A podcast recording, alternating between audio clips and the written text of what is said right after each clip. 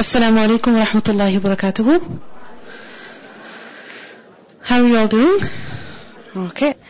نحمده ونصلي على رسوله الكريم أما بعد فأعوذ بالله من الشيطان الرجيم بسم الله الرحمن الرحيم رب اشرح لي صدري ويسر لي أمري واحلل عقدة من لساني يفقه قولي اللهم اهد قلبي وسدد لساني واسلل سخيمة قلبي Alright, verse number 21. Inshallah we'll do a review and then we will continue. So open up page number 34, verse number 21. Ya ayyuhan nas, O people, O mankind, Allah subhanahu wa ta'ala is addressing all of humanity here. And what is it that Allah is telling all people to do? U'budu rabbakum. That O mankind, worship who? Your Lord. Worship your maker. Worship your sustainer. Meaning the one who owns you, the one who made you, the one who provides for you, the one who has given you everything you have, then you should worship him. Who is he? الَّذِي خَلَقَكُمْ The one who has created you, and not just you, but also وَالَّذِينَ مِنْ قَبْلِكُمْ and also all the people who came before you. So all humanity is basically whose creation? Whose creation? Allah's creation. What if a person doesn't believe in Allah? Then what? Then what? Do they still belong to Allah? Is Allah still their Lord? Yes, He is. This is why Allah is telling all people, worship your Lord. Why worship Him? لَعَلَّكُمْ تَتَّقُونَ In order that you may have taqwa. And what are the two meanings of tattaqoon over here? What's the first meaning? That you may adopt taqwa as in you become righteous. Right? Because, you know, sometimes we think that, well, this person doesn't really believe in God, doesn't really, you know, they're not really religious, but they're still a very good person. Okay, they may be a, a, good person, but a person can really be good and righteous when they worship their Lord. You know why?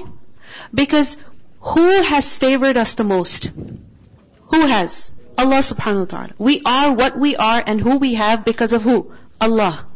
And if a person ignores Allah, forgets Him, and then he's going on giving thousands of dollars in charity, and smiling at all, all the strangers who pass them by, is that really nice? I mean, they're ignoring their greatest muhsin, the one who has shown them the most favor. And yes, they are going around, you know, saving animals, rescuing animals, etc. All of that is good. But it's not complete unless and until a person worships Allah. So لَعَلَّكُمْ تَتَّقُونَ in order that you may become righteous. What's the second meaning? In order that you may save yourselves. Save yourselves from what? Before the hereafter. In this world, save yourself from trouble and difficulty and hardship. Ibadah protects us. Ibadah saves us. Protects us from what? Just physical hardship? Like all difficulties and calamities will be averted if a person worships Allah? What does it mean? All types of hardship, even heartache. You know that? Even heartache. When you worship Allah, then what happens? Your heart is at peace. Think about it. Is there anything that bothers you, that hurts you? Think about it. Your life, okay? You know, just the other day somebody was telling me about this young girl who's very sad because people tease her about her teeth. Alright? Now, she's in a position where she cannot get her teeth straightened up through braces, but for whatever reason, people around her, they make fun of her because of that, and it hurts her. Right? And if I would be in that position, I would also feel hurt. Is there anything else that bothers us sometimes? That hurts us? I gave you one example. Think about your life. Is there something that causes you pain? Or you're just perfect. Life is perfect. Anything that causes you pain. Other people's words, okay? Yes? Say that again? When people classify you, they label you, they call you names, they put you in certain categories and they assume things about you. Okay. So, different people face different challenges. Is that true? The difficulties that you're facing are different from the difficulties that I'm facing, right? The difficulties that you're facing today are going to be different from what you will be facing tomorrow, and they're certainly different from what you were facing yesterday. Yesterday you cried because your toy broke, and today you don't care about that toy, right? Today you're worried that you don't have the latest phone or you don't have the latest update on your phone or whatever. Every day your challenges, you know, they change. What we learn from this ayah is that ibadah will save you. When you focus on Allah subhanahu wa ta'ala, then your heart is put at ease. Then you're able to take on life's challenges because you know that you're not dealing with them alone. You know that you're dealing with them with Allah's help. And that if Allah is sending some difficulty your way, there's some greater good over there. You're gonna get something good out of it.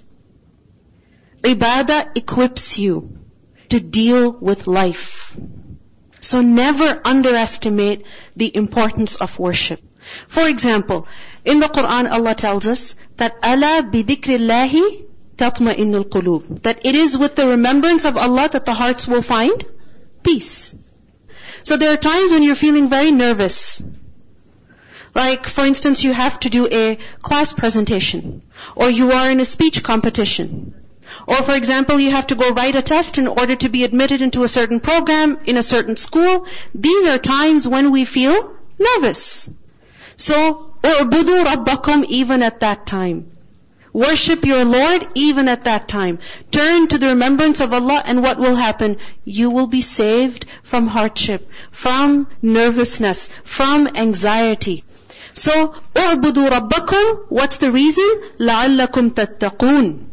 And remember I told you what exactly worship is. Is worship limited to just rituals? Is it? No. There is specific worship and then there is there is general worship also. So any action that you do, any action that you do, anything that you're doing, but your goal is Allah subhanahu wa ta'ala. So for example, you're sitting in the class and the person sitting next to you is really annoying you. Okay? May happen. May happen. And then you're like, you know what? I'm done. I'm not coming to this class again.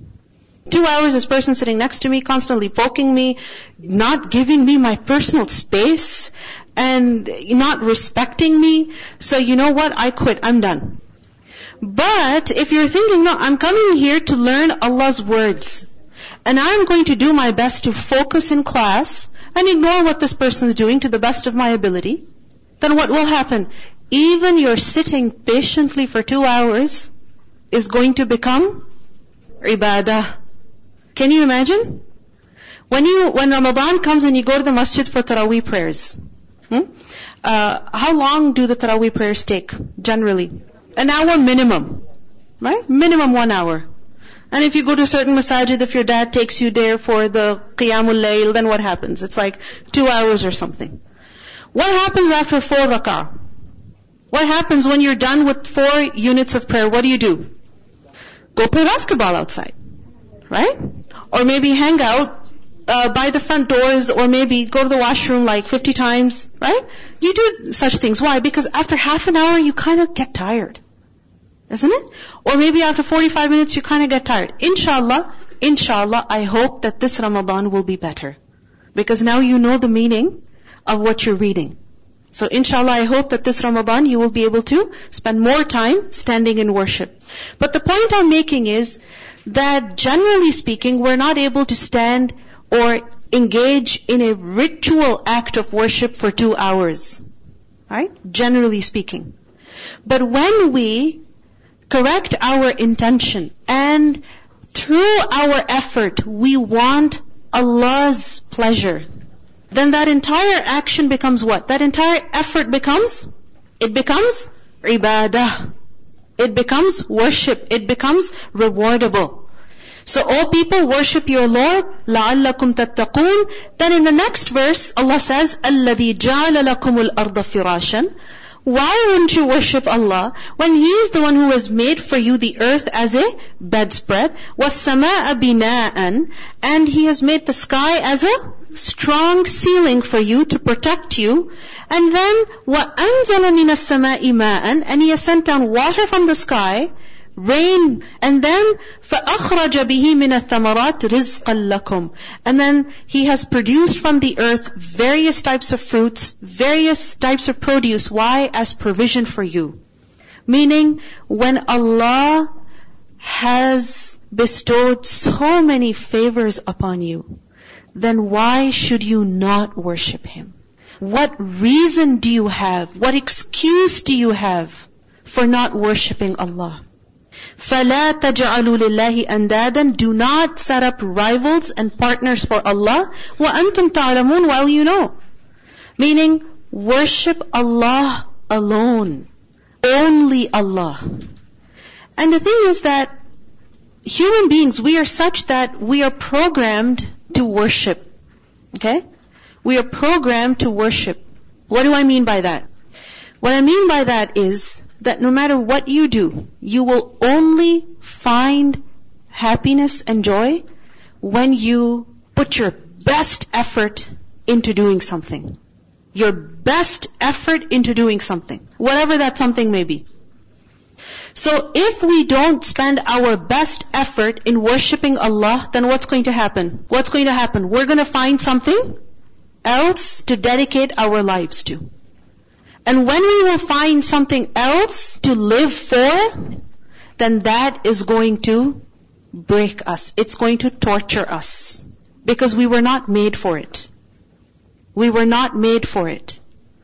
Sister Yasmin Mogahed, maybe you've heard her lectures and I encourage you to do so if you haven't, but there's an example that she mentions very frequently. The orange juice example. Have you heard about that? Okay, she mentions this example that our heart is made for who? For Allah subhanahu wa ta'ala, to worship Allah.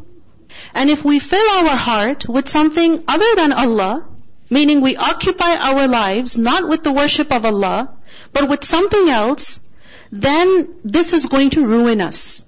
How? The example she gives is, you go to the gas station, and you want to put gas in your car. And instead of gas, you put orange juice. Because orange juice is cheap. Cheaper than gas. What's gonna happen to your car? What's gonna happen? It's not gonna work. Okay, how about if your car takes only, let's say, gasoline, and you pass by a gas station which doesn't offer gasoline, but they have diesel. You're like, oh, so cheap! I'm gonna put diesel in my car. And if you do that, what's gonna happen? It's gonna mess up your engine, right? It's going to mess up your car. So then, if we don't focus on Allah subhanahu wa ta'ala, what's going to happen to our lives? They're going to get messed up. Just like your engine will get messed up. Okay? What's going to happen to your life? It's going to get messed up. فَلَا تَجْعَلُوا لِلَّهِ أَنْدَادًا Do not do that. You know, Ibn al-Qayyim, have you heard of Ibn al-Qayyim? How many of you have heard of Ibn al-Qayyim? Okay. Some of you have. Now all of you have. So raise your hand. Okay. Ibn al-Qayyim is one of the best scholars that we have had in our history. And he has written many, many books. Many books. He was also an excellent poet. So, he used to write poetry.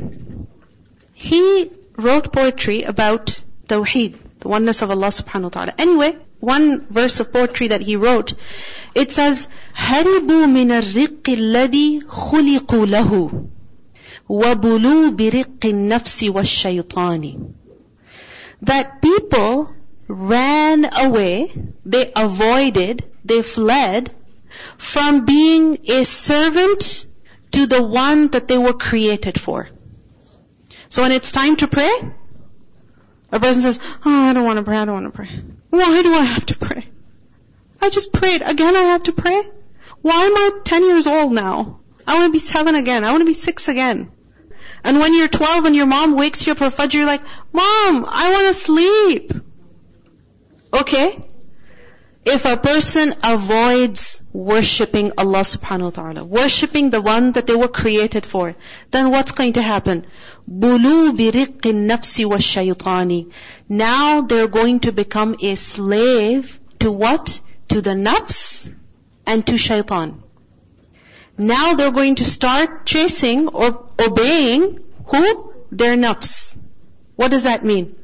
That whatever your desire tells you, okay, say this okay, do this. Okay, look at this. A person is going to become a slave to their nafs and they're going to become a slave to shaitan. Whatever shaitan tells them, they do it. And if a person becomes a slave to the nafs and shaitan, then what's going to happen? Is their life going to be orderly? No way. Are they going to live a useful life? No way. Let me give you an example. When you go to school, hmm? now March break has started, right? Just see yourself in March break. Okay? Uh, what happens to you? When are you waking up? What are you wearing all day? What are you eating? What are you doing? How is your mood? Do you end up fighting with your siblings a lot when it's summer break? Or when you're at home with your younger brother and every time that you start playing your game, he comes and just starts staring at you or staring at the screen. Do you fight with him then? Mothers, sisters, and brothers, do you end up fighting with your brothers and sisters when you're at home? I think it happens quite a lot. When you're busy with school and homework, what happens? You don't get time to fight. Isn't it?